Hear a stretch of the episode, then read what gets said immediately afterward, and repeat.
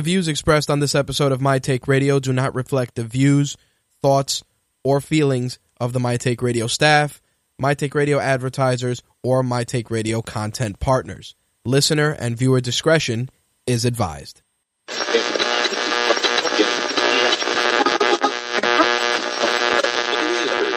This coverage is live and uncensored, so if you have any small children present, you may want to have them leave the room.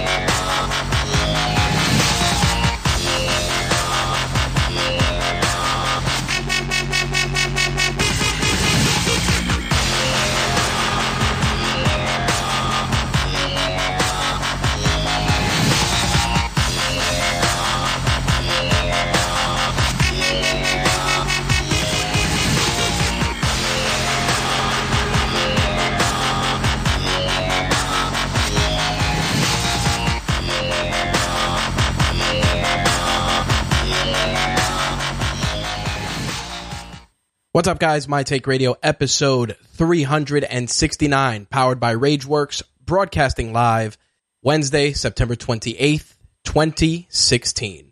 I'm your host, Rich, and our call-in number for tonight's show is 347 324 3541. Again, that call-in number 347 324 3541. If this is your first time tuning into My Take Radio, My Take Radio is a variety show that covers mixed martial arts, professional wrestling, gaming, and entertainment. On Wednesday nights, we jump into MMA and wrestling with an airtime of 11:30 p.m. Eastern Standard Time, 8:30 p.m. Pacific. Thursday nights, we switch gears, jump into some gaming, entertainment, sometimes a little tech. Same start time, 11:30 p.m. Eastern, 8:30 p.m. Pacific. You can watch tonight's show by heading over to mtrlive.com and you will be able to see a video feed, participate in our chat, and also have an audio only feed powered by Mixlr. You can get the Mixlr app for iOS and Android devices, punch in My Take Radio or Black is the New Black, one of our other shows, and you can listen to a live broadcast right on your mobile device. You can also call into the call in number, not hit option one to enter the caller queue and you'll be able to listen to the show that way as well.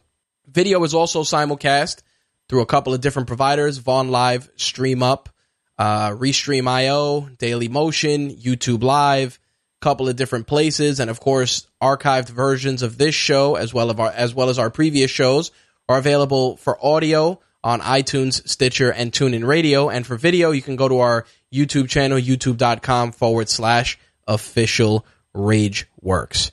As I said before, if you want to participate, 347 324 3541.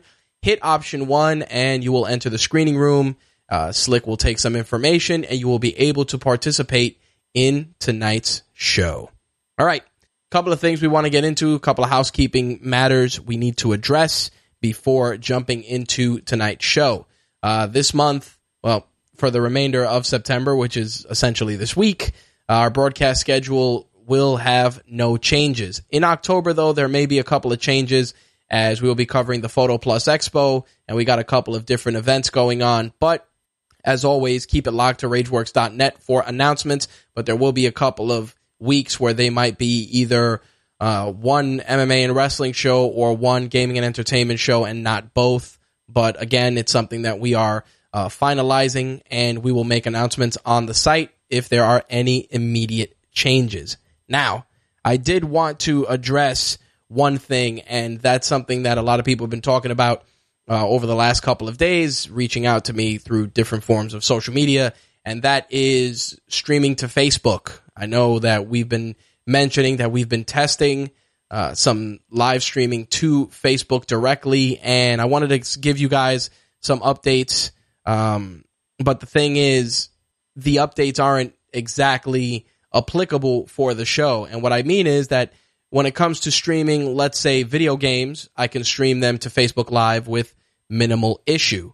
Now, when it comes to everything else, unfortunately, there is a lot of other moving parts that are making it difficult. I mean, right now we're running Twitch, Vaughn Live, and Daily Motion, and um, Slick is telling me that there's some sync issues between audio and video, which hopefully is just on the streaming side and is not something that is on our end. I know that, you know, we had pretty much resolved that before with an audio delay, but you know, things happen. So hopefully it's just something that's a result of the service and not something on our end. But uh, appreciate the heads up, Slick. We will try and, uh, you know, keep it going and see what the deal is with that. Now, like I said, Facebook live streaming. I know some people really want us to do it. I know a couple of people that I know in in the business are doing it.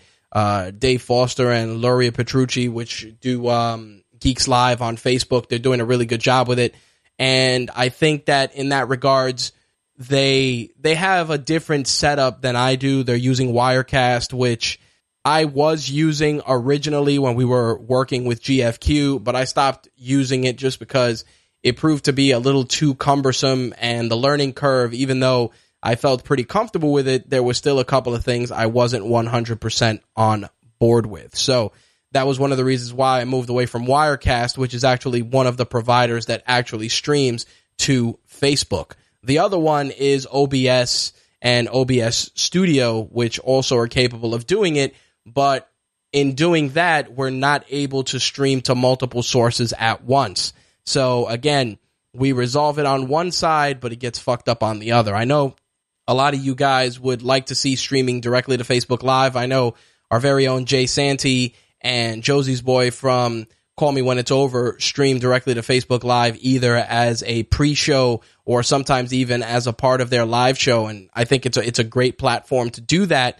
I just want to make sure that from a technological standpoint, everything is running on all cylinders. And you guys know that when one thing is running well, another thing breaks. So that's just that's just the nature of of doing live shows. But I did want to update you guys on that because I know some of you guys were asking for it and making uh, some requests and trying to help out and send me information that could be of assistance. But again, it's just um, a challenge that we're working through. And rest assured, when it's up and running, you guys will definitely know.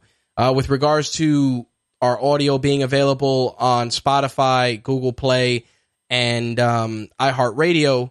Still in progress uh, with regards to that. No, no real changes from when we submitted all our paperwork outside of, and this is something that hopefully we should have an update for by next week's show.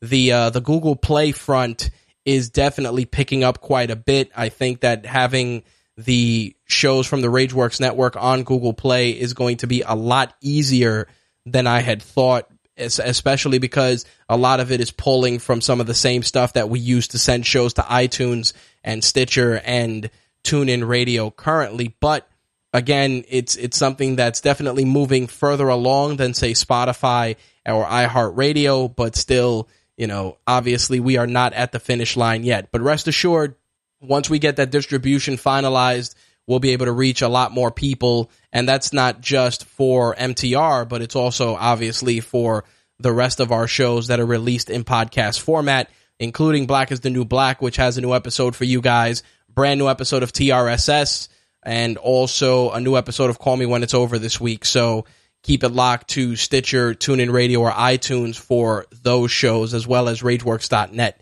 as well. All right. So we got a couple of things to get into this week on the MMA front. The uh, the Conor McGregor circus uh, came into New York this week. As many of you know, you know the big announcement which we published on RageWorks.net was that Eddie Alvarez was putting up his lightweight title against Conor McGregor. Lots to discuss on that on, on that front. It was a complete a complete mayhem as you would expect. Uh, we're going to talk about this past weekend's UFC event, which saw Cyborg uh, in the main event. And also, I want to get into some of the controversy surrounding Roy Nelson. Also, we got some fight news for the week and a couple of other newsworthy items I want to get into. On the wrestling side, Clash of Champions, which was, you know, depending on who you ask, it was enjoyable or it was tolerable. So we're going to dig into that. We're also going to obviously talk about Raw and SmackDown. And of course, the big elephant in the room the potential, potential, potential purchase of TNA and some of the people that are coming out of the woodwork. Obviously, there's more to it than just Billy Corgan and Sinclair, and Sinclair Broadcasting, as I mentioned last week. Uh, there's also the possibility of WWE being in the picture. And I got to tell you, the chatter for WWE possibly acquiring TNA has definitely reached a fever pitch with a lot of people saying that it looks like that may be the direction it's going. Again, we're going to get into that. As always, your calls are always welcome 347 324 3541. Again, 347 324 3541. I would like to let those of you that are watching the show or listening through Twitch or any of the other providers, if you can, go to mtrlive.com to participate in the chat. And we'll be able to obviously read your comments on air and interact with you guys that way. Unfortunately, there is a way to view chat rooms from all the other providers, but it's definitely a work in progress based on the software that we are using. But got to put that out there as well. All right. So let's jump into some MMA. There's quite a bit of craziness this week.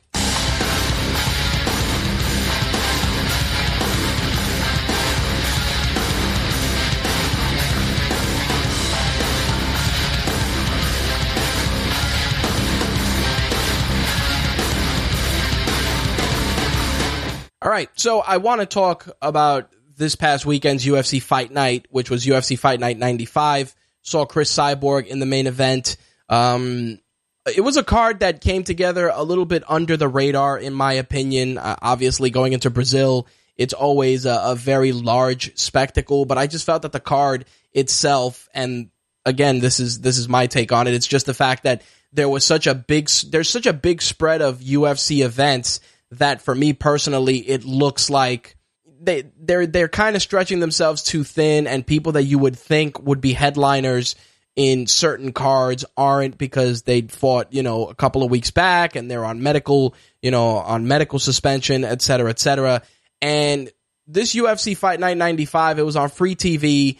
Uh, you know, for the most part, it was there were a lot of good fights. I mean, the Erick Silva fight I really enjoyed. Beautiful rear naked choke finish for him in his performance, and I thought that was it was a just a great fight between between him and Luan Chagas. But the thing that got me was that, like I said, this was a fight that you would have liked to have seen on on a bigger stage. Not that Fight Night isn't a bigger stage, but I just I don't know. I expected something else, but definitely a solid fight. That's for sure. Now, the other fight I did want to get into was the fight that everyone's been talking about, and that is and, you know, I, it's Big Country Nelson. Roy Nelson was facing Antonio Bigfoot Silva. And first thing I got to say is, I'm not a fan of Antonio Bigfoot Silva. I've never been a fan of his. I genuinely dislike him, not just because he looks like a statue from Easter Island come to life, but because this is a guy that had one of the greatest heavyweight fights of all time with Mark Hunt. And after he has this fight and Dana White is extolling all the virtues of one of the greatest heavyweight fights of all time, turns out that he was on fucking roids, got suspended, everything just fell apart and it just it just really soured my opinion on him as a fighter. And plus I've just never really been a fan of the way that he fights. He does, you know, most times I, I watch his fights and I'll be I'll be honest, I'm just hoping he gets his ass whooped because again, I'm just not a fan. I, I do enjoy uh, Roy Nelson's performances in the octagon. A lot of people give Roy Nelson a lot of shit, obviously, because he is not your stereotypical chiseled out of granite statue type of a guy. But, you know, martial artists come in all shapes and sizes, and Roy Nelson is about as complete as it gets. Um, besides being an amazing Brazilian Jiu Jitsu uh, practitioner on the ground, he has a granite chin, stellar stand up and is probably one of the most dangerous guys in the heavyweight division. Like I said, the guy has a chin made of granite. Very few guys have been able to put Roy Nelson out, and the guys that have are some of the best guys in the game. So he went in there facing Antonio Bigfoot Silva, and the first round, Roy Nelson looked really good. Um, a lot of really good stand up from Nelson. Nelson uh, continued that in round two, tagging uh, Bigfoot Silva a couple of times. They ended up getting into some really close quarter combat, in which in which case, uh, Big Country dropped Bigfoot Silva with an amazing uppercut, looked like something out of Punch Out. Um, Bigfoot Silva hits the ground, and you know he's trying to recover, and Roy Nelson is all over him, just whooping his ass. And um, you know, Roy Nelson actually tried to get up to let Big John McCarthy stop the fight because he really was. I mean, Bigfoot Silva was definitely out on his feet, and um, you know, he didn't he didn't want to add any long term damage to a guy who he is friends with, and I respect that. So the big controversy came because I guess he was annoyed that Big John obviously didn't come in quick enough, so he ended up doing a push kick to Big John McCarthy. Now, as many of you know, Dana White has a very, very, very, very, very strict policy about people putting their hands on officials. Um, happened not that long ago with another fighter whose name escapes me at the moment that pushed the referee, and obviously he got cut loose because of that.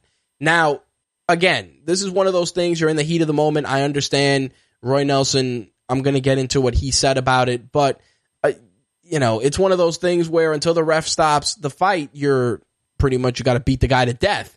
And the thing about stoppages, you got refs that are really good, but things happen. Maybe you think that the guy is defending himself. Maybe you want to give the guy a little bit more time. Every referee is going to referee a fight differently. And we all have referees that we like versus guys that we don't. I mean, I've always been a fan of, you know, Big John McCarthy. I also like Herb Dean. And um, Mario Yamasaki, he has his times when I, you know, when I'm not a fan of his work, but for the most part, he's pretty good. I think Yves Lavigne and Steve Mazzagatti are probably the two that I'm kind of not as much of a fan of because they've had some questionable moments. Um, the the female referee who I haven't seen ref uh, a UFC fight in quite some time, she was really good in Strikeforce, really on top of her game, especially when it came to the stoppages.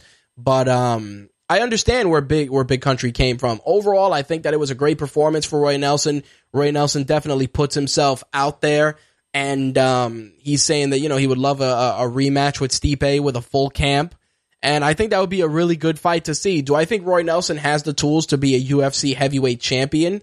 I do, but I also have to look at it from the perspective that there's a very very deep talent pool in the UFC heavyweight division. We got guys like Andre Arlovski, Stipe, Alistair Overeem, whether you love him or hate him, uh, Cain, um, you know, Junior Dos Santos, uh, Fabricio Werdum. There's there's there's a murderer's row of guys in that division that are super super super dangerous. And I think that Roy Nelson can definitely hold his own, but I also feel that when he gets into that upper echelon, you know, JDS, Cain, Stipe, Arlovski, Overeem, that there's there's there's definitely tougher fights there, but there are also fights that me as a fan I would definitely love to see, especially uh, you know something like Roy Nelson and maybe Andre Arlovski. I'd like to see that sort of a fight, or maybe even Roy Nelson, Junior Dos Santos would be another great fight, possibly uh, with the with a potential title shot on the horizon. I think that that's a that's a great fight. We are we're already getting Cain and Werdum once again, but I always feel that JDS and you know hell even Alistair Overeem, whether you know you loved or hated his performance, is still a guy that's always talked about in title contention. I think um, you know for a guy like Roy Nelson, you need to give him a top five opponent, maybe like I said as a as a title eliminator to put him in contention. But um, like I said, big fan of Roy Nelson. I was happy with his performance, but I definitely think that the push kick on uh, Big John McCarthy is going to bite him in the ass. I mean, Dana White's already been extremely vocal about it. And, you know, a lot of us were thinking that it might lead to Roy Nelson getting fucking fired. Um, you know, thus far, no punishment has been addressed, but I definitely think that there is going to be something on the horizon for Big Country. Now, the other fight I wanted to talk about, uh, Cristiane Cyborg Justino took on Lina Länsberg. Uh, this was a catchweight bout at one contested at 140 pounds. As many of you know, Cris Cyborg uh, had has had a tremendous amount of difficulty reaching 140, but she has been doing it thus far. Uh, Lina Länsberg comes in, um, an accomplished kickboxer, uh, dangerous in the stand up, and the thing was that when you look at this fight, on paper, you said to you say to yourself, you know, Van, um, Vanderlei in a dress, Val says, you know, you look at, at Cris Cyborg and you look at Lina Länsberg. you know that both ladies were going to go in there and start trading immediately. And that's what happened. What I did not expect was the amount of power that Cyborg brought to the table. I mean, Lina Länsberg definitely held her own. Uh, hell, she got out of the first round. But the thing that got me was the um, the sheer power that Cyborg brought to the table. When you know when they were uh, a couple of exchanges where they where they ended up being pushed against the the cage, it was Cyborg being the aggressor. You know, 80 percent of the time. I mean, Länsberg definitely landed her fair share of shots, and um, but she definitely had just a more aggressive. You know, she just had more aggression in her execution and her technique. I mean, when they exchanged, they um when they were exchanging in the in the clinch, you know, Cyborg was just railing crazy knees into Lina Länsberg, and then of course the strike started to connect. Uh, Länsberg started bleeding, and it just it just got crazy. Uh, second round was where it got where it got wild. Um, you know, it went to the ground, and Lina Länsberg just got just got demolished on the ground. You know, big punches from Cyborg, uh, huge laser beam focus punches right to the side of the head, and you know Länsberg at that point, you know they just had to they just had to save her because she wasn't doing much else. Just um, ended up a TKO victory for Cris Cyborg. It really was, in my eyes, a complete mauling. And it again, no disrespect to Lina Länsberg, but like I've said, Cris Cyborg is in a completely different category when it comes to her level of competition. And I say this because, you know, we joke about, you know, her being Vanderlei in a dress, her mannish appearance. Um, you got to look at it like this. She cut to make 140. It's been said she cut between 25 and 30 pounds to make the the 140 pound limit. Val says that she walked in at 170 after making the cut, after rehydrating. This is a woman who is super, super, super dangerous. And even though, you know, Dana White and Ronda want to do this fight, this isn't a fight that Ronda Rousey can just come in and try and use her Brazilian Jiu Jitsu uh, or, or her judo and, and try and get her out of there quickly. Ronda Rousey, if she intends to go and fight Cris Cyborg, which everybody's saying is inevitable at this point, um, you know, she's uh, Ronda's even gone on record saying that she's willing to take the fight at 140.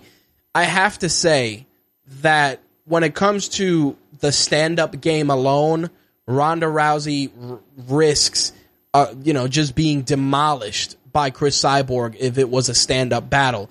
And it's not just because of the fact that Cyborg's technique is so much better, but just because of the fact that she comes in hydrated at 170 and is literally muscling her opponents all over the cage. And Ronda, you know, Ronda comes in 135. She's dialed in. You know, she's a, she's a solid 135 pound, 135 pounder. But I just think when it comes to raw power and strength, Cyborg is just leaps and bounds ahead of some of the other women in the division. And again, this isn't something where I'm saying that Cyborg cannot lose.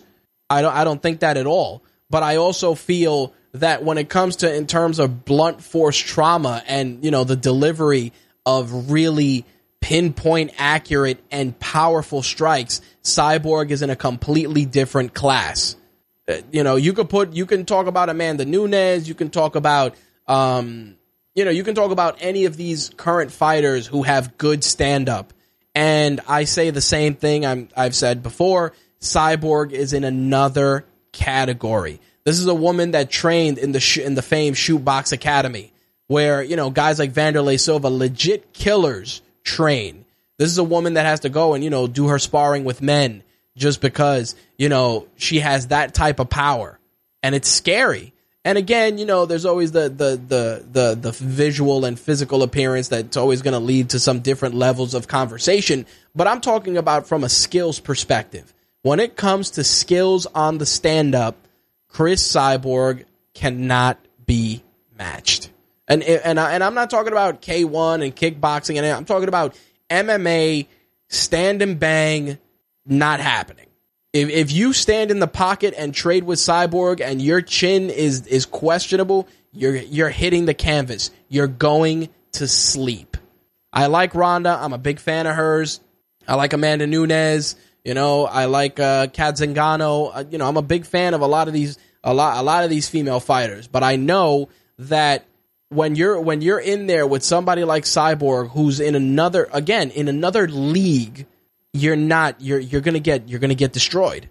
And and again, that's not saying that she cannot lose, but from a stand up perspective, there's there's very few people that I've seen thus far that could match her in the stand up. Everybody thought that it was to be her and Gina Carano, you know, back in the day, and Gina Carano just Gina Carano got outclassed, and we're talking about a young lady, regardless of you know how she looked and her eye candy, you know, her sex appeal. I'm talking about the fact that this is a girl that went trained in Thailand, learned from some of the best, was no slouch when it came to the to the grind, when it came to to fighting stand up, and she just you guys know right after that fight was done, Gina Carano went and started doing movies, and that was it. Do I think that Cyborg was a factor? Maybe. Do I think that the pressures of being the face of women's MMA got to her? Maybe. But at the end of the day, the visual that will stick in everyone's mind is a beautiful woman walked in and a beat up woman walked out. Period. Val says she's lucky she fights chicks that are legit 25 pounds lighter than her. Um, Val then adds Cyborg was on roids when she fought Gina, though. Yeah, but you know what it is, Val? Even at the time of testing, yes, you know, Cyborg was caught, but we're seeing Cyborg now fighting in a completely clean environment, you know? And what I'm saying is, you know, she's doing the USADA testing, she's being tested pre fight, she's being tested post fight, out of competition. There's a deeper testing pool right now. And because of that, I feel that this is Cyborg without steroids, and I say this in quotes, without steroids, and she's going out there putting the beatings on these chicks that she was putting on them when she was on steroids. It, you know, a, a lot of arguments and questions can be raised, but you know, it's still, it, you know, to to the point of what you just said. The bigger factor is the weight class, and that's exactly it. You know, being 25 pounds heavier and you know 25 to 30 pounds heavier to cut to 140 and fighting a girl who you know is 140 dieted down to 140 from say 150 you know even if the girl rehydrates and she rehydrates to 150 155 and cyborg's rehydrating to 170 170 you know 175 to val's point again 25 pound difference 25 pounds you know even 10 pounds makes a hell of a lot of difference when you rehydrate I'm you know I'm being completely honest. It's it's the old thing of you know you go to a gym, you train, you gain five pounds of muscle. Five, you know, depending on how tall you are, that five pound, you know, how tall you are, how you carry your weight, that five pounds may look different on you than on the person who may be the same height as you. Maybe that five pounds is going to be in your neck. Maybe you're going to see it more in your face. It, it varies. You know, I and this is just the way it is. In Cyborg's case, when she came in and she was doing the cut, which you guys can see her videos of, of that weight cut on YouTube, you'll see that it was it was a physically exhausting, exhausting, exhausting experience for her to make that 140. But she knows that she has to make the 140. Like that's the thing. It's you know, and and Dana White's gone on record for the moment saying that he's not going to add any other any heavier weight classes to the division, et cetera, et cetera, et cetera. And, and I understand that, but I also think that in terms of health, you know, health and longevity for a woman like Cyborg to cut 30 pounds, you know, in a week, which is the scary thing. You're cutting 30, 25 to 30 pounds in a week, regardless of whether, you know, you think she looks like a dude or whatever the case may be. It is not healthy it's not healthy, man or woman, to cut that amount of weight in that short period of time. It, it, it, it wrecks havoc on every part of your body. And the thing is, and people don't want to talk about this, for women, it is incredibly more, it, it is more stressful to the body. Weight cutting for women for fights is a lot more dangerous for them long term than for us. I mean, for men, there's definitely a lot of factors at play that can impact uh, long term, whether you know it's kidney function, um, you know, adrenal adrenal gland uh, issues. There's there's a lot of things that can come up that can definitely impact a uh, you know a male's performance in terms of of you know post weight cut, especially long term. I mean, look at a, a great example: Anthony Rumble Johnson. Anthony Rumble Johnson, as many of you know, fought at one point at 170 pounds, and he reached a point where medically his doctor said you can't do it. Like your body cannot even get down to that weight safely. It is impossible.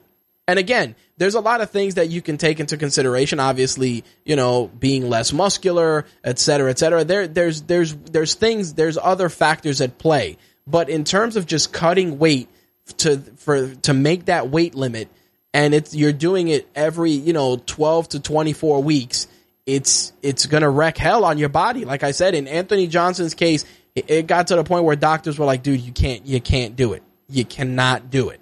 And then obviously he fought at 185 and when he fought at 185, you know, he was like, you know, it was a little better. And even at 185, he had his challenges. And then obviously he's fought now at 205 and he's fought in, in heavy, at, at heavyweight also. And the fact is that these are, these are things you have to, you have to take into consideration as an athlete. And too many people, they look at it and they don't realize what goes into, uh, you know, the, the things that go into them being quote unquote entertained. And I say this as a fan, but I also say it as somebody who, you know, I did powerlifting in high school. I knew the weight limits. I knew, you know, where we had to be. And it was it was tough. And back then, you know, we're just kids trying to make weight to do what we got to do. And you know, the the weight cutting, the way it's done, there's a there's a there's a correct way to cut weight. And there's, you know, there's there's ways to do it that don't wreak havoc on your body. But there's also ways that that people try to do it because either they fucked up something in camp or they were injured or they weren't cutting weight that they the way that they were supposed to.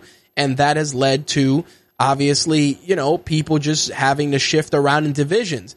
Uh, in addition to that the UFC and and the athletic commission no longer allow uh, rehydration through IV originally you know you, uh, guys get a couple of IV bags you rehydrate you're good to go you know, in minutes. They're not doing that anymore because again, you know, you're rehydrating and, and, and it's, it's not healthy. Now, I do have to say this. If you're cutting water weight, there's, there's a lot of factors at play. There's a lot of things you can do to cut weight. Um, you know, uh, next time, next time we're discussing this, I'm going to, uh, I'm going to definitely, uh, re- uh, enlist the services of Jimbo Slice for this because I think that he could, he could elaborate on on the weight cutting just from a from another perspective that I'm sure I'm sure he could share. The, for me personally, I just want to say that if you're a fighter or you're contemplating fighting, there there's a lot that goes into it. And a lot of these guys walk in injured, you know, they're hiding injuries, they're trying to they're powering through some crazy shit and um you know, they just they just want to try and get the upper hand and I understand that but there also has to be safety safety measures in place to ensure that what you're trying to do is not going to fucking kill you. And that's the problem. That's what people aren't seeing. People automatically assume, oh, you know, we're to go, we're to have we're to have this guy fight, we're to have this girl fight, they're to make weight and it's not a problem. The problem is that weight cutting is a lot more difficult than people make it out to be. I mean, Joe Rogan said it he said it before. He goes, there's a certain science to weight cutting that people don't talk about. And a lot of guys just don't do it correctly. And, you know, I, I, I wouldn't even be shocked, you know, I wouldn't even be shocked that there are better and healthier ways to cut weight, but that there are a lot of guys that are also untrained that don't know how to do it. And, you know, it's it's disheartening. It's disheartening because again, you're you're looking at guys that are cutting their careers short because nobody's sitting them down and telling them, listen, you may want to have to consider fighting at X weight class. I mean, I'll give you guys an example. Conor McGregor. When Conor McGregor fights at 145, he walks in there and he he looks like a skeleton. We've seen it. Then you look at Conor McGregor at 170 and the dude looks legit like you know the few times that he's fought already at 170 you see that it's just a comfier uh, uh, uh, and he said it, he's like a it's a it's a it's a comfier cut it's a it's a more it's a more comfortable way to make weight because, you know, maybe he's got to up his calories a little bit to gain a couple of pounds. But, you know, I'm curious to, to, to what a guy like that, you know, what Conor McGregor walks around at. Because again, you know, GSP, they used to say GSP to make 170 walked around usually around 200 pounds and he would cut down to 170. And GSP is another guy that was a big 170 pound fighter. But in GSP's case, you know, he had a team of of nutrition. You know, he had coaches, uh, people monitoring his nutrition. Like, they, like making weight and fighting is a business all its own. This is why you look at a guy like Mike Dolce, who many of you know from the Dolce diet, who's helped a lot of fighters make weight. And, you know, he talks about it completely. Every little thing has to be watched from the amount of water, the amount of salt, the foods you eat, you know, the supplements you take, et cetera, et cetera. Excuse me, et cetera, et cetera. Val says that Conor McGregor says he walks around normally at 165. Okay, let's let's think about that. 165, and now he has to make 145. So he's got to cut 20 pounds versus fighting at 170, he's just got to gain five pounds and he's ready to go. In this case, now he's going to fight at 155, so the cut is only a 10 pound cut to meet Eddie Alvarez. Once he rehydrates, he's probably going to be 165, 170. So it's again an easier cut. And this happened with a lot of fighters. I mean, Rashad Evans, when he came into the UFC, he competed as a heavyweight on the Ultimate Fighter, and then he started fighting at light heavyweight, and he's been a light heavyweight since. I mean, now with him fighting at Madison Square Garden, he's going to be fighting at 165, uh, at 165, 185, which, you know, I was pretty surprised because, you know, usually as you get older, it's, it's a lot harder to make those crazy weight cuts, but Rashad Evans is making the cut to 185. I'm curious to see what he looks like at 185, how much power he still has, and if there's still, you know, if, if his power suffers being at that weight limit. I'm curious in any case, you know, I've beaten up the uh, the cutting issue a little bit longer than I would have liked, but I, you know, I want to definitely drive a couple of points home. Now, in terms of fight bonuses for UFC Fight Night, um, Vicente Luque and Eric Spicely took home fifty thousand dollar bonuses. Erick Silva and Luan Chagas got fight of the night, uh, fifty thousand dollars for those guys as well. So definitely mayhem uh, in terms of the way that card went down, especially when it came down to, like I said, Cyborg's performance and you know the controversy surrounding big, uh, big, big country Roy Nelson. We'll see what happens with him, and of course, once I hear more on that situation, I will definitely share it with you guys. Now, let's talk about the big one. Let's talk about UFC 205, which tickets go on sale at I believe 10 a.m. today. Now that it is the 29th for UFC insiders, and it goes. The tickets go on sale to the general public on September 30th. Uh, for those of you that don't know, uh, MMA was not sanctioned in New York State for quite some time. It's finally happened, and the UFC, of course, is going to do their first show at the Mecca, Madison Square Garden. Now, over the last few weeks, you guys have heard me talk about the card coming together, and as they announced the fights I just said to myself, eh, you know, they look good, but I was already bothered by the fact that there weren't a lot of New York fighters on there, considering it's in New York. I mean, Rashad Evans is from upstate, and um, right before the press conference on Tuesday, a lot of announcements came out. When we came out of the uh, when we came out of the gym, myself and Jimbo Slice, the news broke that Eddie Alvarez and Conor McGregor were going to be main eventing, with Eddie Alvarez putting up his lightweight title.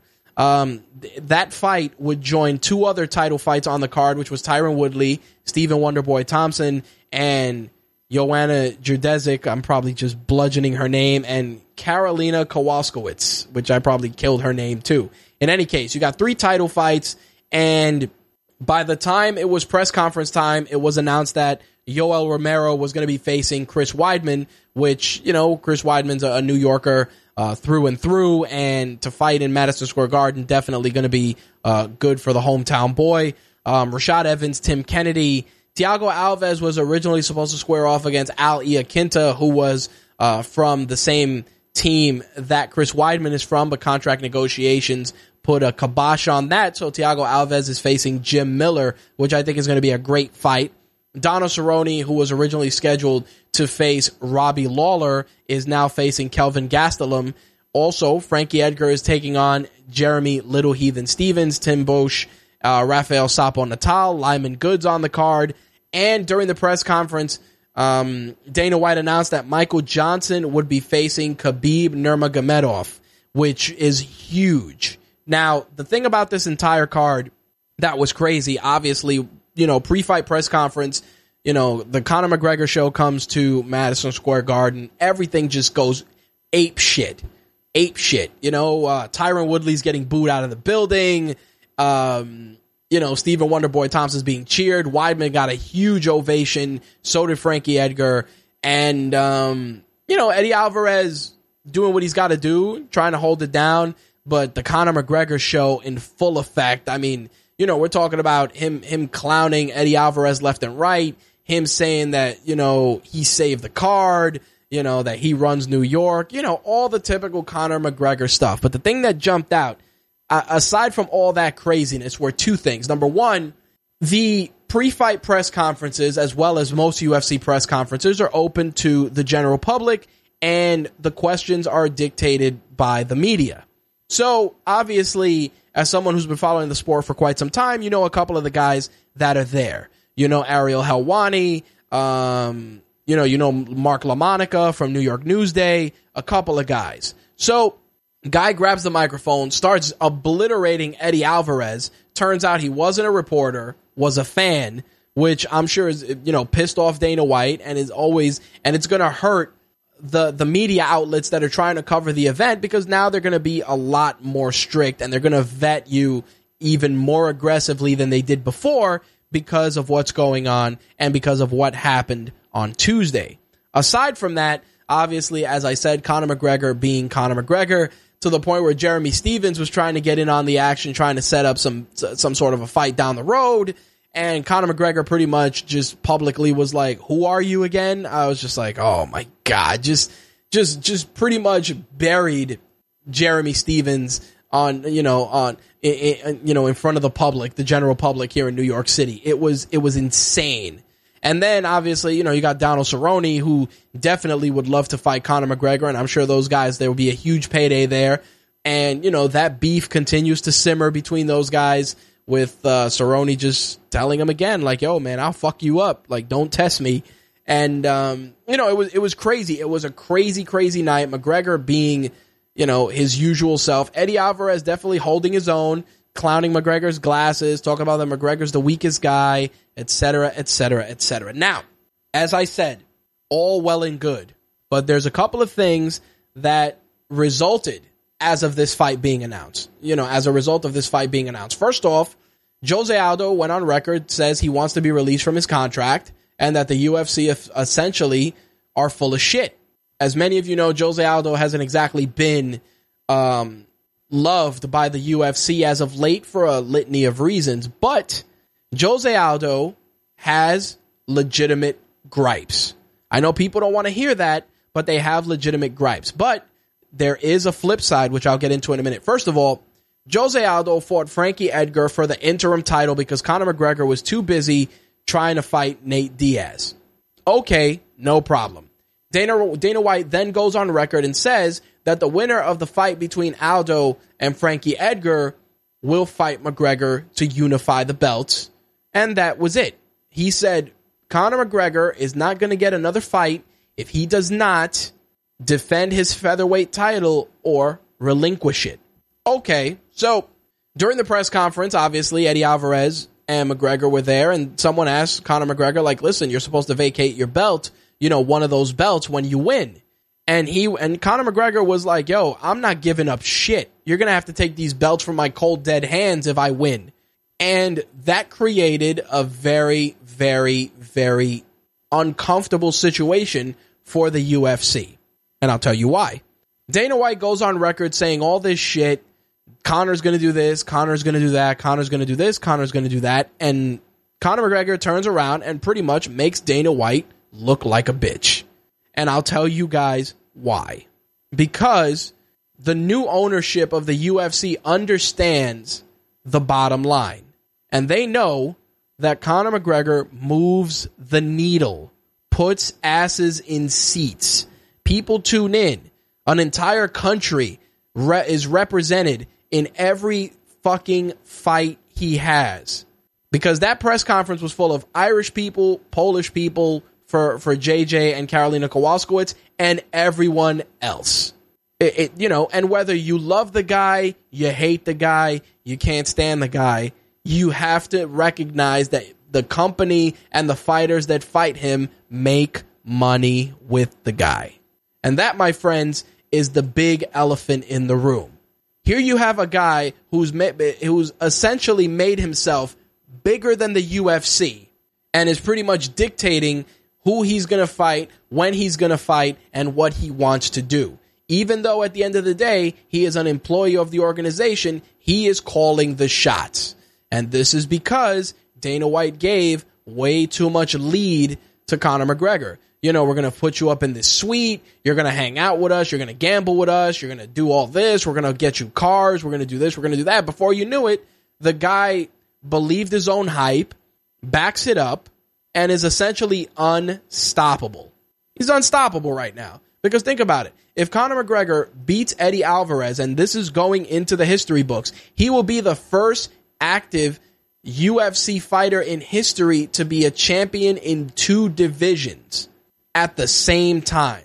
History, you know, we're on the verge of seeing history made November 12th. And Dana White can't can't stop it. He cannot stop it. You're you're saying the day before that he's going to have to vacate one of the belts and this motherfucker saying at the press conference that you're not taking shit. It's a big problem. A very very big problem for the sport. And again, I like Conor McGregor. I like what he brings to the table, but the UFC is shooting themselves in the foot every time they try to control this guy. Every time they just look like complete jerk offs. And in Jose Aldo's case, he is 100% entitled to, you know, put his belt on the line and compete. I mean, originally Khabib was supposed to fight Eddie Alvarez. That's what the rumors said. And Jose Aldo was supposed to fight McGregor. And then, you know, they realized, all right, who are we going to make more money with? And that's what dictates who fights who. We could look at all the rankings, we could look at all the win loss records, we can look at it all. But at the end of the day, it's who's going to fucking make record breaking numbers. And as much as I love Jose Aldo and I think he is one of the pound for pound best fighters on the planet, the fact is that Jose Aldo only sells tickets and only clears out tickets when he's either fighting McGregor or fighting in Brazil. And don't get me wrong, New York City is a melting pot full of thousands of different nationalities, races, religions. There's there's a little something for everyone. But I feel that when it comes to New York, there's heavier concentrations of immigrants and, you know, African Americans, and Latinos. That's it. And when I mean immigrants, I mean immigrants as in numerous, you know, Irish, English, Polish, Russian, etc. And Latino. Like I segregate, I'm segmenting it like that because at the end of the day, if you, Conor McGregor fighting in Madison Square Garden, you're going to have a, a, huge Irish contingent. It's going to bring a whole bunch of money into the city. That's that's it you know. And the funny thing is, you know, Val is saying MMA is encroaching much like the way um, boxing is. Boxing is about money fights. MMA is now becoming about money fights, not just who's better than who. And to a point, he is right. And yes, there are instances where people say, you know, this guy should fight this guy next. And we talk about it. We play MMA matchmaker here uh, on, on MTR more times than I can count. But at the end of the day, this is a business. This is where we're in the business of making money. And guys in the UFC that are trying to make the big paydays want to punch Conor McGregor in the face because they know that that's going to put a bunch of zeros behind their behind their name. Doesn't matter who it is. Nate Diaz was popular before he fought Conor McGregor, and after he fought Conor McGregor, he, it was another, it was a different level of popularity. People love the Diaz brothers that were fans of the sport. Now everybody's walking around talking about 209 and I'm not surprised, motherfuckers. You know, everybody's jumping on board because of the mainstream exposure that Nate had fighting Conor. You ask an MMA fan five years ago, and I mean a casual MMA fan, if they knew about Nate Diaz, and they'd probably have him confused with Nick Diaz. These are these are the facts, man. People people don't understand that there's a big market for the casual fan. Because don't get me wrong, the diehard fans, the guys that know this sport, that know it inside and out, and I'm, you know, don't get me wrong, I'm a huge fan, maybe even a diehard to an extent, but there are people that know infinitely more than me, that watch more than me, that they break it down to a fucking science.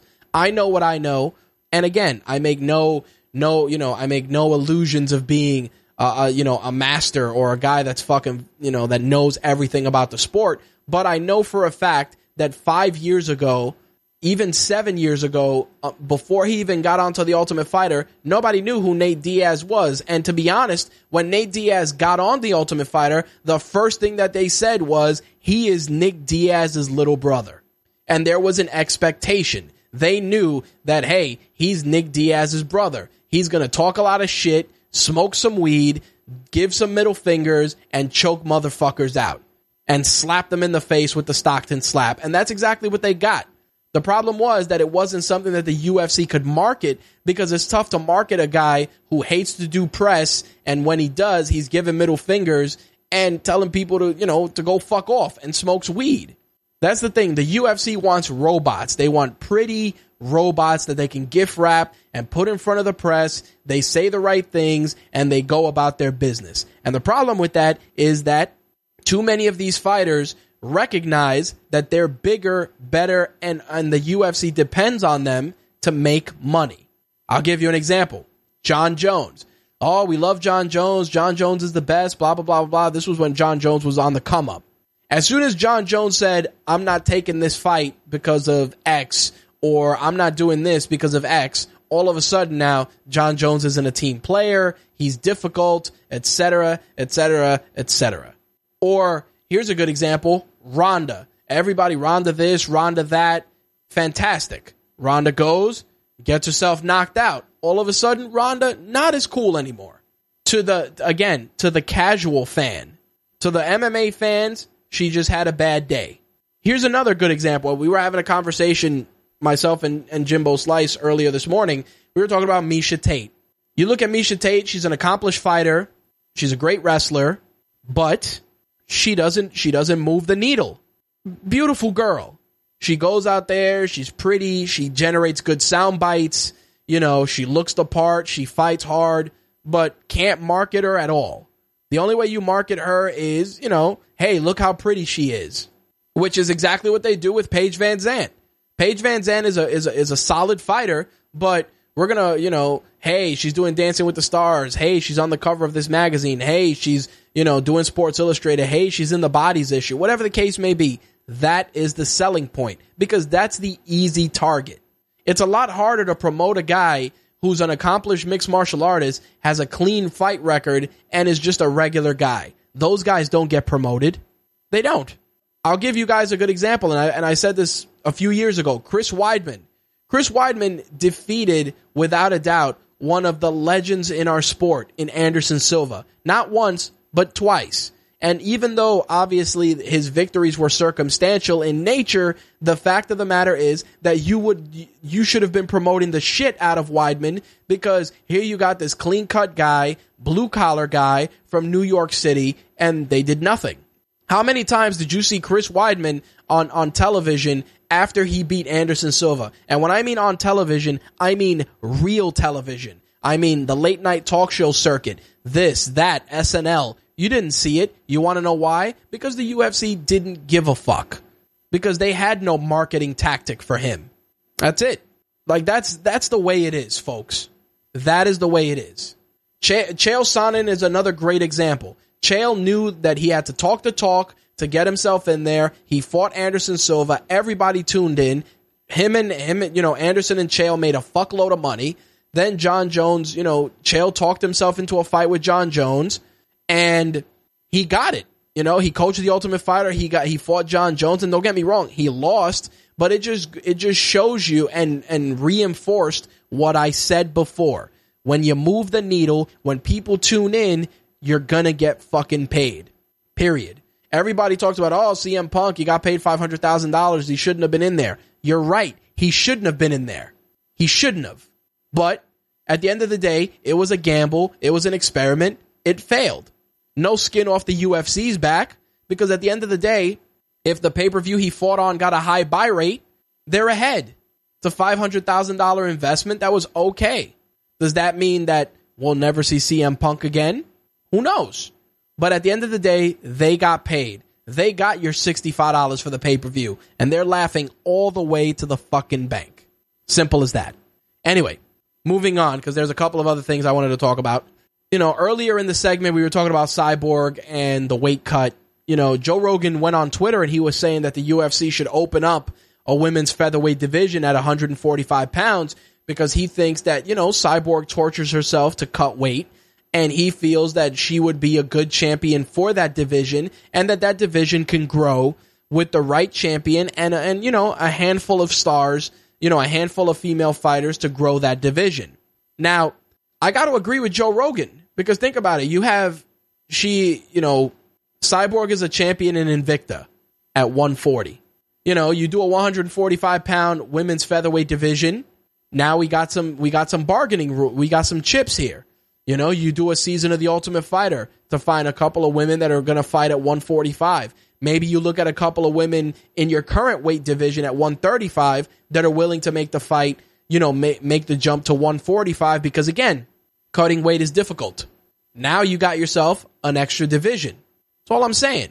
It's the same thing with the women that are currently fighting at 115. Maybe down the road, they're going to want to fight at 135 and, and look for new opportunities.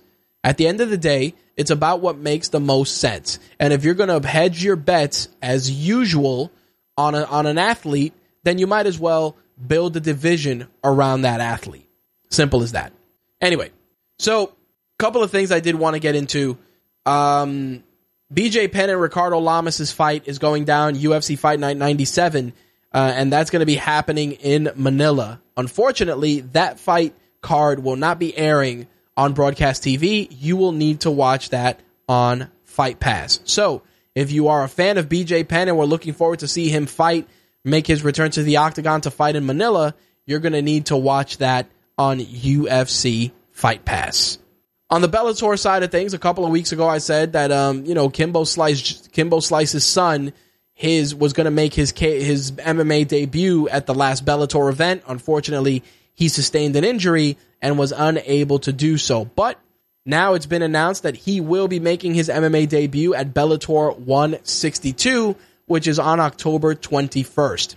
Pretty solid card on paper. Ryan Couture's on that card. Uh, Alexander Shlemenko's on that card taking on Kendall Grove. And like I said, uh, the MMA debut of Kevin Ferguson. Also, MTR friend of the show, Gilbert Smith, will be fighting on that card. We're going to see if maybe uh, we could get Gilbert to call in uh, prior to his return to the Bellator cage um, on October 21st. We'll see what happens. Keep it locked to MTR and Rageworks for news regarding that.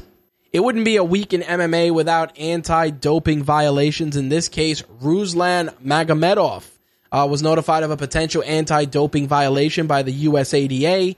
Um, it was for an out-of-competition sample that was collected September 7th. Uh, Magomedov was originally scheduled to take on Stefan Struve at UFC 204, but had to withdraw from the fight due to infection. So, um, definitely a very interesting turn of events. Once we get additional details regarding uh, Magomedov's potential uh, anti doping violation, of course, we will share it with you guys. I did want to, before we wrap things up, I did want to talk about something very interesting that uh, came across my desk earlier today. And, you know, with the rumored acquisition of Impact Wrestling, whether it be by, um, you know, Billy Corgan's group or WWE or Sinclair Broadcasting, it's interesting because what then happens to a guy like Bobby Lashley? I say this because Bobby Lashley is not only a TNA superstar, but he is also a Bellator competitor. Now, in the case of an acquisition, makes you wonder will a promotion leverage Bobby Lashley's MMA success and let him continue to do that? Or will it be a situation where he's going to be forced to choose? Now, with that said, you got to ask yourself, where would you rather see Bobby Lashley? In MMA or professional wrestling? And for me personally, I'd like to see Bobby Lashley make a full time run at mixed martial arts. I'll tell you why. Guy's an accomplished armed forces wrestler. Um, he's a he's a huge human being. Uh, needs a good camp and some good seasoning, but he continues to improve in every one of his outings. And because of that, I feel that whether it's for Bellator or the UFC, I think that Lashley has the potential to be a very big star. Because unlike Brock and some of these other guys that have been coming in and making a run at it, Lashley's one of the few guys that has the pedigree, has kept himself relatively injury free and has been transitioning to MMA at a gradual pace. They're not rushing it. They're not throwing him out there in some crazy fights. Piece by piece, bit by bit, Lashley continues to improve his MMA resume. So, with that said, I really would wouldn't be, you know, I wouldn't be heartbroken if when it was when the dust settled with regards to TNA, Lashley ended up uh, someplace else. Simple as that. Now, there is a rumor, and I'm only citing this because it is exactly that a rumor that uh, possibly, and this is fucking insane, Ryback may be contemplating a run in mixed martial arts. Now, we know that Ryback recently was released by WWE, legally changed his name to Ryback, and um, is running Feed Me More Nutrition. He's doing appearances. He's uh, allegedly going to be doing like public speaking, etc., etc. I like Ryback. He's a cool dude, but um, I don't know about MMA at this point. Again, you know, these guys are coming out of, of WWE or wherever, and they're like, "Oh yeah, I'm going to make a run for mixed martial arts," and companies are going to, you know, fawn over me because I was a pro wrestler and I was successful and I'm going to make money. Not necessarily the case. There's a difference between marketable and you know, freak shows and scraps. Let me explain. Japan is notorious for grabbing wrestlers and letting them compete in mixed martial arts. And that's always because there's always a, a, a, a possibility that even the, the outcome of the mixed martial arts fight is scripted. I say this because many people have said that with a lot of the fights involving Bob Sapp. Bob Sapp is a massive human being that should essentially kill you when he gets you in the cage. And sometimes he, he looks really good. And other times, you know, a guy fucking breathes on him and he falls over. Whether it's, whether it's doctored or not, people, you know, J- Japan loves Bob Sapp. So he's a guy that's marketable. Okay. Now let's sw- let, let's let's go to the flip side. You got CM Punk, ultra ultra successful, amazing amazing fan base. When when you know when people feel like it, and you bring him in, you toss all this money at him to essentially train for a year and a half, two years, goes in there, gets obliterated. That's it. Now you got Ryback, who has had a, you know, his fair share of injuries, not super successful as a pro wrestler, and wants to make a run at MMA. Okay, what do you bring into the table? Are people going to tune in to watch you fight? Maybe. Eh, are the is it going to be the same number of people? It's like a choose your own adventure Hey, I want to fight for for your organization. Okay. Hey, how popular were you in pro wrestling? If you were a super popular, proceed here. If you were so so, proceed here. You know what I mean? Like it's it's it's crazy. Like again, I respect Ryback. I, you know, I I I respect the fact that he's trying to to stake his own claim and become his own superstar and his own household name, and it's great, fucking fantastic. But dude, you're talking about going to, into MMA like going to get fucking spray tan on Tuesday. Like, yeah, I'm just gonna go and fight in mixed martial arts. Nope, that's not how it works. It's not how it fucking works. You know, it's it's like that that commercial with the old ladies. It's not how it works. It's not how any of this works. It's exactly what it is. Oh, I'm just gonna go and fight in the cage. No, no, the fuck you're not. You're probably gonna get destroyed by a dude who probably carries 20 pounds less muscle than you, but knows how to strangle you with your own arm. That's it. That's what's going to fucking happen. You're going to go in there and try to be the big guy, and the big guy is going to get a fucking big ass whooping, and that's going to be it. And again, he has a fighter's chance. He has a puncher's chance, like anyone. But come on, man. You guys got to stop doing this. It's hurting the sport. It, and, and, and, and it hurts your credibility. Don't think that because, you know, it worked for Brock Lesnar, it's going to work for you. Yes, Brock Lesnar woke up one day from, you know, got out of bed next to Sable and said, you know what? I'm going to try and play in the NFL. And people are like, Brock, you're crazy. But that motherfucker can do that because he's ginormous and he's a super athlete. Hey, I'm going to try and fight mixed martial arts. Okay, Brock, good luck. Next thing you know, he went from fighting, you know, on, on, you know, Access TV to fucking defeating Randy Couture. Like this. I mean, there's no better example of Brock Lesnar's star making potential than his fight with Heath Herring, where he pretty much went out there and it was a complete showcase of Brock Lesnar's abilities.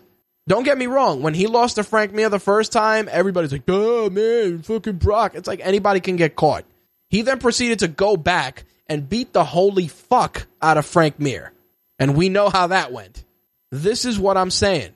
You gotta be a collegiate wrestler uh, you know, you got to have some sort of of, of a martial arts background, something, whether it's it's amateur wrestling or martial arts. You got to bring something to the table, not just I go and take fucking you know taekwondo classes at the fucking rec center, uh, but I'm gonna be a mixed martial artist.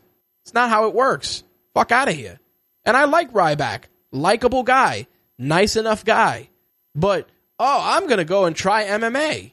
Okay, what formal training do you have? I'm the big guy. The big guy needs no formal training. Get the fuck out of here. Mm. You want to do shit like that, Ryback? Go to Japan. They will gladly accommodate you. They will gladly accommodate your ass. Go to Japan, fight on some fucking crazy card where they do MMA, pro wrestling, kickboxing, mud wrestling, and everything else.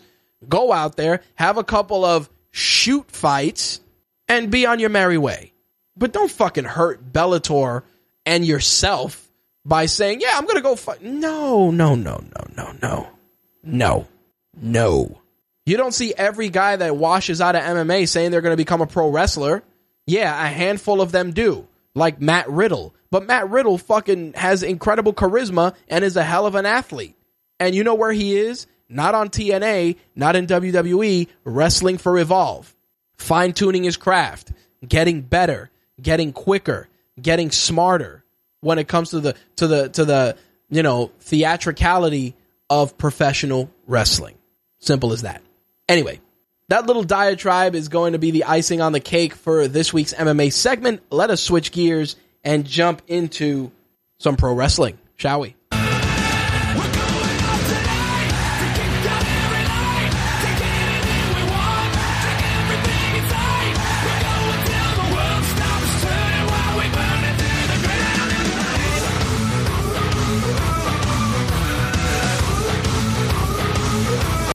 Before I go into this week's events on the pro wrestling side, I got a uh, communique. Jimbo Slice says, but Ryback going to do MMA is no different than CM Punk.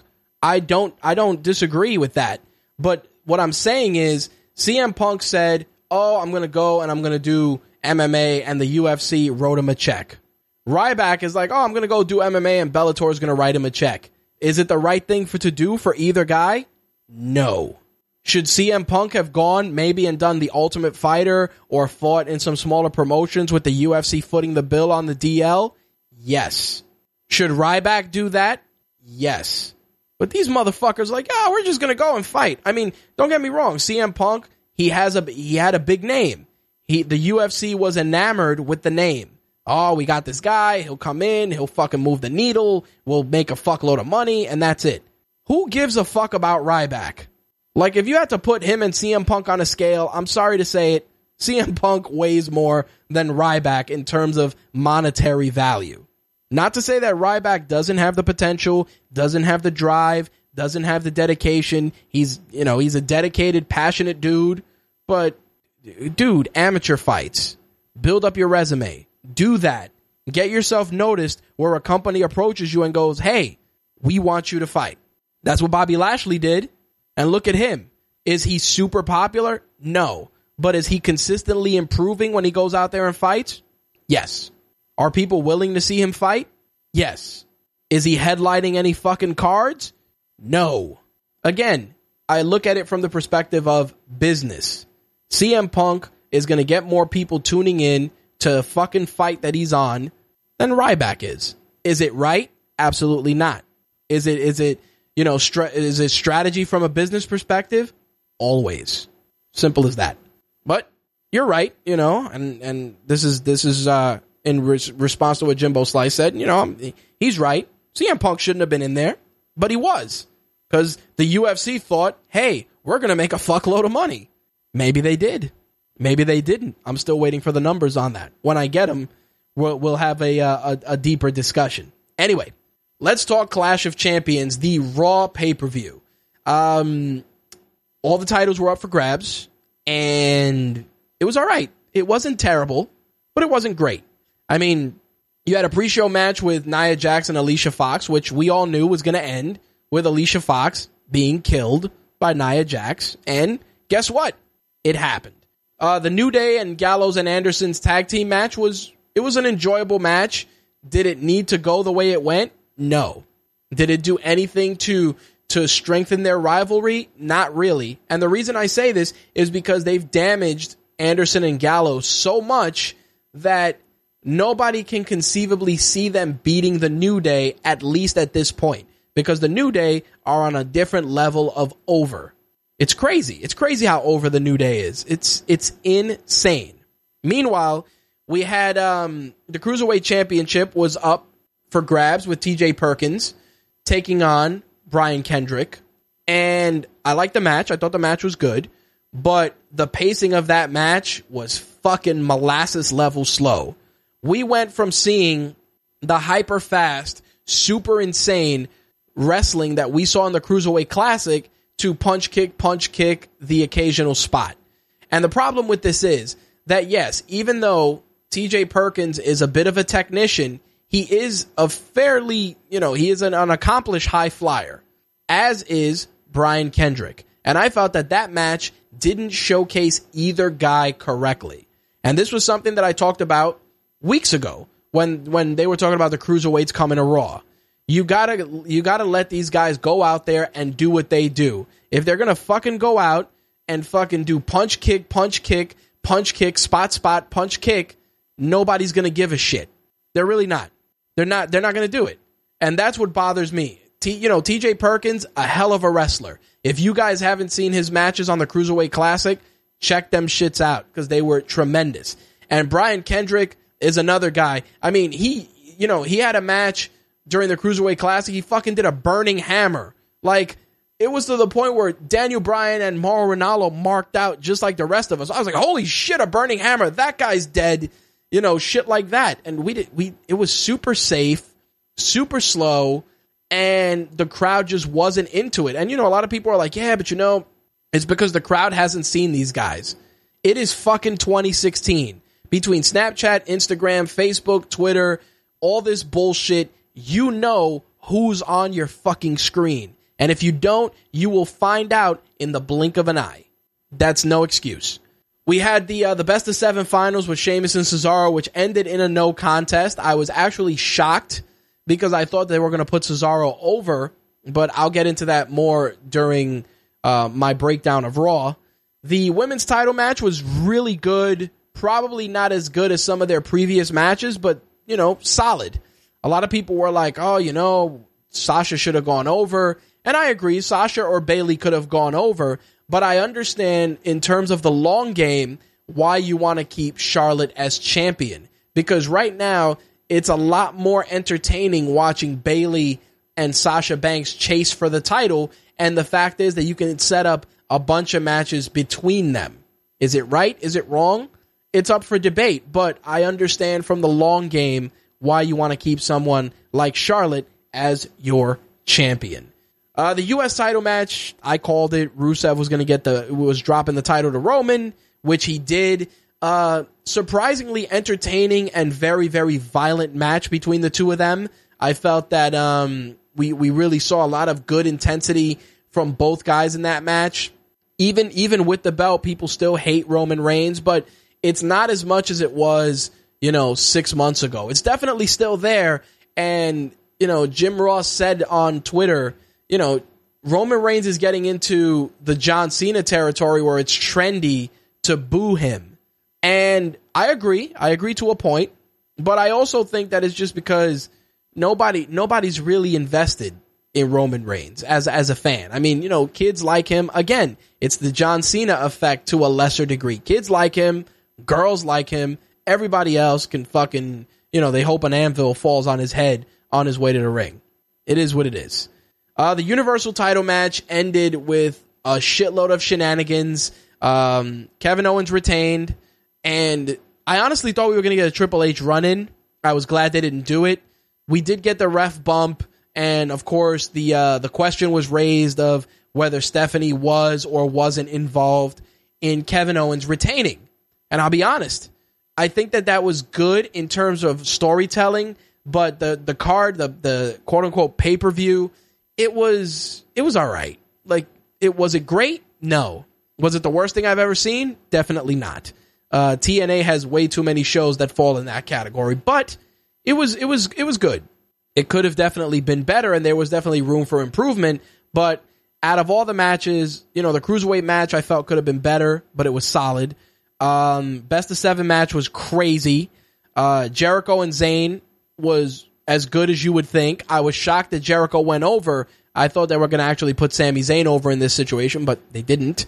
And um, I thought that the uh, the women's match was solid and the uh, Universal title match was pretty good. Meanwhile, you know, jumping into what went down on Raw, um, there there was good stuff there. I didn't like that we opened up with uh, Rusev and Roman Reigns because it's like you know we just saw this match 24 hours ago. Unless something crazy was going to happen, nobody and the crowd was dead. I mean, you know, went to a double count out and nobody gave a shit. Same thing with Anderson and Gallows taking on the New Day again. Eh, take it or leave it. Meanwhile, um, Bayley had a squash match, which was fucking completely random. But we did get to see some cruiserweight action. Cedric Alexander, Rich Swann taking on Lince Dorado and Drew Gulak, uh, pre- prior MTR guest. Uh, great match, amazing show of athleticism and technique from these guys. And what we saw from the from the tag match is what we should have seen on Sunday from TJ and Brian Kendrick. Unfortunately, that was not the case, but the tag match itself was tremendous. I did not like the fucking crowd that they were just chanting Macho Man, CM Punk, just nonsense. And you know, people were like, "Yeah, but you know, it's probably because the crowd didn't know who they were." Are are you kidding me? Again, the fucking network, nine ninety nine, YouTube, free. You know who half of these guys are, and the problem is that sh- crowd reactions like that, yeah, they don't affect Triple H or Stephanie McMahon because they know the deal. But guys like Vince, who may or may not be fans, are going to be like, "Look at these little fuckers. They don't even give a shit about them." And before you know it, cruiserweights are fucking curtain jerking or or you know being on the pre-show because they didn't they didn't get the right crowd, and that's a problem. That's all I'm saying. Sheamus and Cesaro were kind of put into the awkward tag team situation as a result of their no contest from the night before. I don't know if I'm 100% on board with it, but I think that it's probably going to lead to them eventually just finding common ground and perhaps making a run at the tag team titles. Not terrible. I think that Mick Foley nearly coming to fucking tears was not something I was a fan of. And, you know, just Mick Foley being made to look like a bitch the entire night, I wasn't totally on board with. But I got to say that, um, and I spoke about this with Jimbo Slice, you know, Stephanie McMahon definitely fucking dialing on all, you know, running on all cylinders when it comes to being a heel. I was definitely impressed. That's for sure. Um, TJ Perkins was once again showcased a non title match taking on Tony Nese, the elite athlete uh, you know, a local here, uh, a guy that's uh, pretty much a, a, mainstay on the New York indie circuit. Uh, great showcase for both guys. Once again, uh, TJ Perkins continues to show why WWE put the belt on him. I think he's incredibly marketable, looks the part, wrestles his ass off, has an awesome Mega Man video game inspired entrance, which I think is fucking dope. And um, I thought, I thought once again, it was a great match. Him and Nese and the cruiserweight tag match from earlier is what we needed to see on Sunday.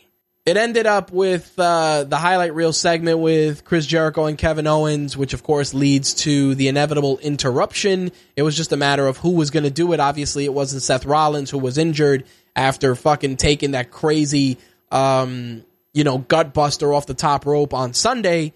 Uh, it ended up being Enzo and Big Cass, which was um, it was fun. You know, it was it was great. I mean, it just continues to reinforce why Jericho and Kevin Owens are so good together in terms of mic work. And Enzo and Cass were Enzo and Cass. I mean, I don't dislike them, but like I said uh, a couple of weeks back, and even during last week's show, the shtick has become somewhat stale. I hate to say it, but it has. Anyway, jumping into the SmackDown side of things, I felt SmackDown had a uh, a better show. I felt that you know Raw had to ride the momentum of the pay per view. They had to fight the debate. So it was, you know, it was I, I understood why Raw had to do what it could, and I understood why the rating was so low. Of course, people automatically like, ah, oh, the ratings are low. It's because nobody cares. Blah blah. It, it's the fucking debate. Everybody and their mother was fucking watching the debate. Young, old, fat, skinny. You know, it it just everyone was watching it. If they weren't watching it, they were flipping back and forth between Raw and the debate, which which was essentially just like Raw. That's all I'm saying. But um, SmackDown, I felt, had a better show. Uh, the Usos and the Ascension took on American Alpha and Slater and Rhino. I really, really am am digging what they did with the Usos. They changed the music. Their move set is completely different. They don't do the Siva Tau anymore. Uh, definitely more street, more hood, which you know I've always said is something that the Usos are, much like Roman Reigns is. And I feel that guys that are allowed to be themselves just are more successful. And while don't get me wrong, the Usos being acknowledging their Samoan roots and doing the Siva Tau and you know doing all that stuff and doing all the high flying and shucking and jiving for the crowd, it was cool, you know. But the problem is that you know the Usos now as heels are they're just they're just running on all cylinders. The move set is different. Everything they've done uh, for the last couple of weeks has really really showcased that it was a smart move turning them heel. And I look forward to seeing them in American Alpha, you know, with the big payoff. We know that Slater and Rhino are definitely dropping the titles to the Usos. It's going to happen. If it doesn't, it's it might be because they got something crazy planned for the future. But I definitely feel that Slater and Rhino's title run maybe will come to an end at the No Mercy pay per view. We'll see if that is true. The um the Divas tag match, Carmella and Natalya, you know, Nikki Bella, Naomi, wash, rinse, and repeat what we've seen before. I said last week, you know, the possibility of a Divas tournament, you know, a Divas, a women's tournament similar to the Cruiserweight Classic. I think it is very, very necessary because we're going to continue to see the same six individuals. You know, Becky Lynch is currently feuding uh, with Alexa Bliss, which obviously was, you know, a little a little fuel was added to that fire on SmackDown. And then obviously Carmella and Nikki Bella are feuding, and Naomi, I guess, is feuding with Natalya. And this is what I'm saying. You got essentially six women on the roster, and you got to flesh it out. You got to do something. You need some more talent. And whether it's, like I said, you know, doing the women's tournament or maybe just bringing up some other NXT ladies or signing some new talent, something's got to get done. I don't know, man. Tell Sarah Del Rey to get to throw on some ring gear and fucking wrestle on SmackDown and maybe um uh Sarita as well from TNA. Maybe maybe you need to use uh those two and you got to bring them up because that SmackDown women's division is it's to it's to get bad, man. People are to get tired of seeing the same fucking six matches every week or different combinations of the same six women involved. That's all I'm saying. AJ Styles took on Dean Ambrose in a WWE title match, which was surprisingly solid once again. Uh, AJ Styles reinforcing why he is definitely one of the you know one of the workhorses on SmackDown. Uh, Ambrose not a slouch, held his own in that match. The um, you know the interactions with John Cena were well done. I knew it was going to end with Cena getting involved. At that point, it was you know it was it was fun. You know, I um you know, a lot of people were talking about the Orton Bray Wyatt segment. I thought it was good, but I felt that you know you can only do that maybe once or twice. You can't make that an every week thing because it's going to run its course. In terms of promo work, Bray Wyatt is on another level. I think he's bringing out uh, a little bit of that personality that Randy Orton fucking hides behind his one dimensional fucking facade. But um, it was good. You know, we got to see some some some you know some personality out of Orton, some stellar promo work from Bray Wyatt, and obviously the payoff is coming. But um, you know, it, w- it was good. I just don't want to see that shit every week. That's all I'm saying. Now, with regards to the wrestling news of the week, as I said, a lot of shit going on that I want to get into. Um, first thing I want to talk about, obviously, is the TNA thing.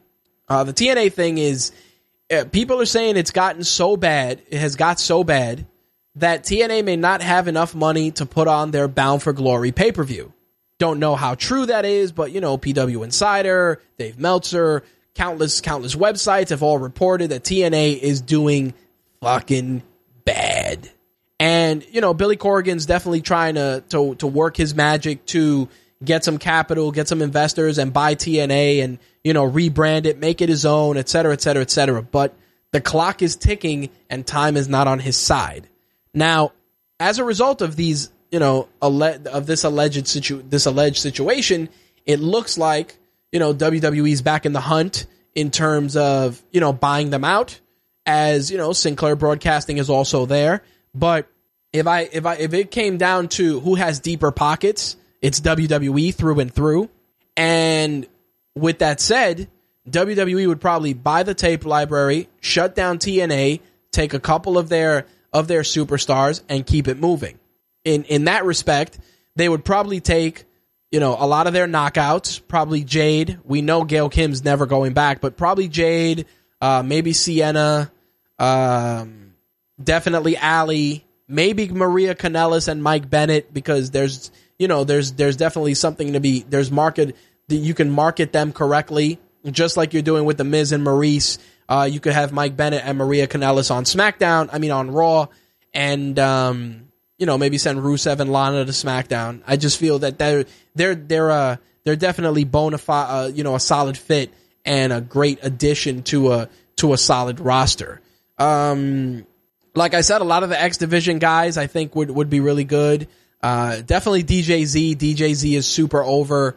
Uh, definitely would be good for the cruiserweight division. Has worked with TJ Perkins and a lot of those guys, so I would make a great signing. Um, I gotta say, uh, as much as I as I'm not a fan, Eli Drake has the tools to be a great signing. Uh, I feel Abyss would be good. Abyss is a great big man, moves well, can cut a good promo, and is still reasonably healthy. You could do something with him. Hell, I mean, you could even do something with Decay as a stable in in WWE. But again, it's it's one of those things where I see WWE taking a handful of contracts, and if you had to if you had to look at it, you're probably going to take more of the marquee names, more of the recognizable names, and then of course, you know, guys like the Hardys, Lashley, uh, Damien Sandow, who's who's you know no longer with WWE, the recently signed Cody Rhodes, which is weird because TNA has no money, but they signed Cody Rhodes. Again, just it's craziness. Like I, you know, WWE definitely just wants that tape library uh, more than anything because obviously it's going to be good for guys like Samoa Joe, AJ Styles, um, Bobby Roode, et cetera, et cetera, because you can, you know, you have that tape library to showcase their careers, do compilations, make money you know the deal. But um, we'll see what happens. We're going to be monitoring this super close because it's it's it's a massive story. I mean, who knows? And, and I'm completely kidding when I say this, but who knows? Maybe Sunday night during Bound for Glory, Triple H will walk out, and it'll be it'll be like when Shane walked out for WCW. I you know I'm I'm joking, but maybe I'm not. You know, it's uh, it, it's definitely something that we're going to be watching very very closely. Um, you know, I believe Bound for Glory is this Sunday, and uh, you know, it's it's going to be tough, man. It's it's going to be tough, especially if if the rumors of them having no money are true. Couple of other things before we wrap things up. Um, interesting interview with Kurt Angle, which was insane. Uh, he did an interview with uh, Dan Le Batard, and they were talking about his um, substance abuse issues, and it was it was crazy the stuff that Kurt Angle was saying. He said that he was taking 65 Vicodin a day at the height of his addiction. He said, and I quote, I was on a lot. There was no way I couldn't get out of it. The only thing I could do was eventually go to rehab and try to fix my life, but I actually beat it on my own. I stayed in my house for about 10 days and didn't leave, and I was able to get through the withdrawal. First of all, holy shit, 65 Vicodin. um, you know, he was asked about mixing alcohol with medication when he was in TNA, and he said the thing is everybody drank down there, so I started drinking with my meds, and I started manipulating my meds. I would ha- I would save all of them until the evening and drink it with alcohol, and it got me in a lot of trouble. Four DUIs in five years, which is insane. I remember that. In addition to that, you know, they asked him about checking himself into the into rehab after the 2013 DUI, and he said, "I finally got the right help. I tried to do it myself, but when you're that deep into the stuff, you can't do it on your own, and you need someone else's help." I reached the I reached out and I did what I had to do to get it done. It was the worst 7 days of my life. I went through detox again, but that time it stuck. You can't do anything, you can't think, you're in constant pain, your body's shaking, you don't want to eat, you don't want to do anything and you feel like you're going to die. It's the worst pain you've ever had in your life and I went through it twice. He was of course asked about temptations and he said I haven't had any triggers. I think it has to do with that I don't ever want to have that feeling again. I was merciless to the drugs. I was doing stupid stuff. I was desperate. I was spending a lot of money for the medication. It took control of my life. I didn't have anything else to think about than how I was going to get that drug the next time I could get it. It was ruining my life. He said the worst time of my whole life was those three years where I was really, really, really deep into it. A uh, couple of things I took from this interview. First of all, Kurt Angle had huge fucking problems. And I understand, you know, WWE wanting him to get help. He refused and obviously he went to TNA and those demons became more prevalent. I think that this is a step in the right direction for a few reasons. Obviously, it's good for Kurt to to put this out there and talk about it, but I also think that a lot of people were saying that for him to go back to WWE, he has to acknowledge that he that he needed help and that he got help and that he's clean. And I think this interview was a very very big part of that. Does that mean we'll see him in WWE anytime soon? Who knows? But I think that, you know, seeing him be so open about it and so public with it uh, makes a very, very strong case for uh, the man with the three eyes intensity, integrity, and intelligence. Will it pay off? Will we see him back in the WWE? Time will tell. But I will say this. Um, Kurt Angle would be a welcome addition to WWE, especially on SmackDown. I think that you know, if you look on YouTube, you can see some of the amazing matches he's had with uh, with AJ Styles, and I think he would be a welcome addition to that brand. You could build around Kurt Angle, John Cena, AJ Styles, and make SmackDown a viable property. And if if it was, you know, if it was up to me, if I was writing it and writing checks, I would definitely bring back Kurt Angle and bring him to SmackDown. That's for sure. The only other thing I did want to mention uh, before we wrap up was, you know, on the subject of Kurt Angle, there was an interesting rumor about WWE wanting to put together a shooter stable, uh, kind of like the old varsity club. They were saying that, you know, they're looking at Shelton Benjamin, maybe Jack Swagger, Dolph Ziggler, kind of like what they did with Team Angle and, you know, even with uh, Brock Lesnar and his stable for a while. Um, I think the concept is pretty dope. I wouldn't, I wouldn't mind seeing that, you know, put, uh, Shelton Benjamin, Jordan, Gable, Jack Swagger in a faction. I, th- I think it would be awesome. I think that it would um it would give those guys a shot in the arm. I think the popularity of American Alpha would be a huge help, and Shelton Benjamin being involved would also solidify that. I you know going going back to what I was saying about Kurt Angle, that would be a great way to bring him back in, maybe form a new team, you know, et cetera, et cetera. Uh, we'll see what happens. I mean, Shelton Benjamin's on the road to recovery. I believe that he is estimated to require roughly six months to get back in shape uh, and be ring ready. We're, we're going to be monitoring that very, very closely, but um, definitely looking forward to seeing Shelton Benjamin on my television. I think he is an incredible talent and is going to be a welcome addition to the SmackDown brand. Of course, like I said, if anything changes with regards to his recovery and when he's coming, when he's going to be debuting, I will share that with you guys. All right, so that last bit of news wraps up this evening's wrestling segment, and it's going to wrap up the show. So, with that, I've given you guys my take on MMA and wrestling. As always, I'd love to hear yours. Uh, feel free to reach out on social media. You can find us on Twitter at My Take Radio or at Rage underscore Works. You can also find Rageworks on Instagram, Pinterest, Snapchat, and of course on Facebook as well. On Facebook, you can go to facebook.com forward slash official Rageworks, become a fan on the fan page if you haven't already. And if you want to mix it up, talk wrestling, gaming, MMA, uh, you know, any of the usual stuff we talk about on air, you can also join the Rageworks group on Facebook and interact with all of us there as well. Last but not least, you can always find us on some of the other social media platforms. Even though we're not as active, we do share content there, that being Google Plus, Pinterest. Uh, we definitely are there as well. As for tonight's show, you can find archived episodes of this show and any of our past shows, audio, iTunes, Stitcher, TuneIn Radio, video on our YouTube channel, youtube.com forward slash official Rageworks. Of course, you can get audio and video by heading over to rageworks.net, and you will find all our previous shows there with both audio and video.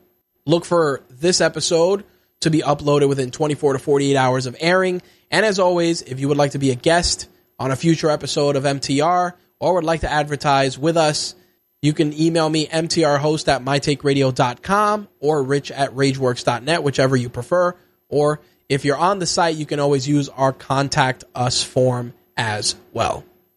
All right, guys, on behalf of myself and the rest of the team, thank you guys for joining us for this week. We'll be back later on today with the gaming and entertainment edition of MTR. I'm out of here, guys. Peace. I'm rich, biatch! That's all, folks.